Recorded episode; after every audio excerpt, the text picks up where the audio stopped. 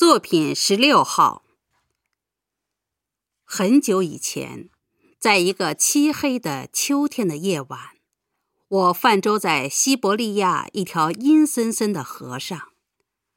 船到一个转弯处，只见前面黑黢黢的山峰下面，一星火光蓦地一闪。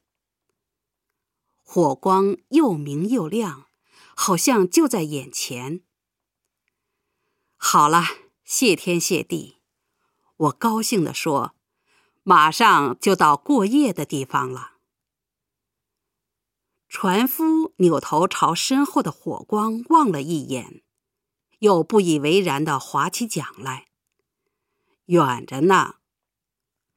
我不相信他的话，因为火光冲破朦胧的夜色，明明在那闪烁。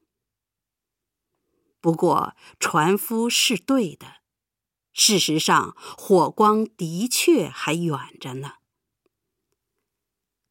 这些黑夜的火光的特点是：驱散黑暗，闪闪发亮，近在眼前，令人神往。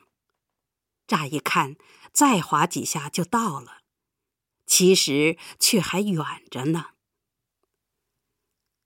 我们在漆黑如墨的河上又划了很久，一个个峡谷和悬崖迎面驶来，又向后移去，仿佛消失在茫茫的远方，而火光却依然停在前头，闪闪发亮，令人神往。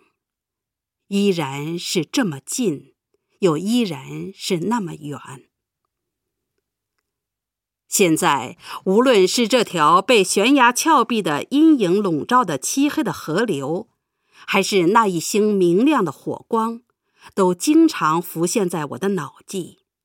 在这以前和在这以后，曾有许多火光，似乎近在咫尺，不只使我一人心驰神往。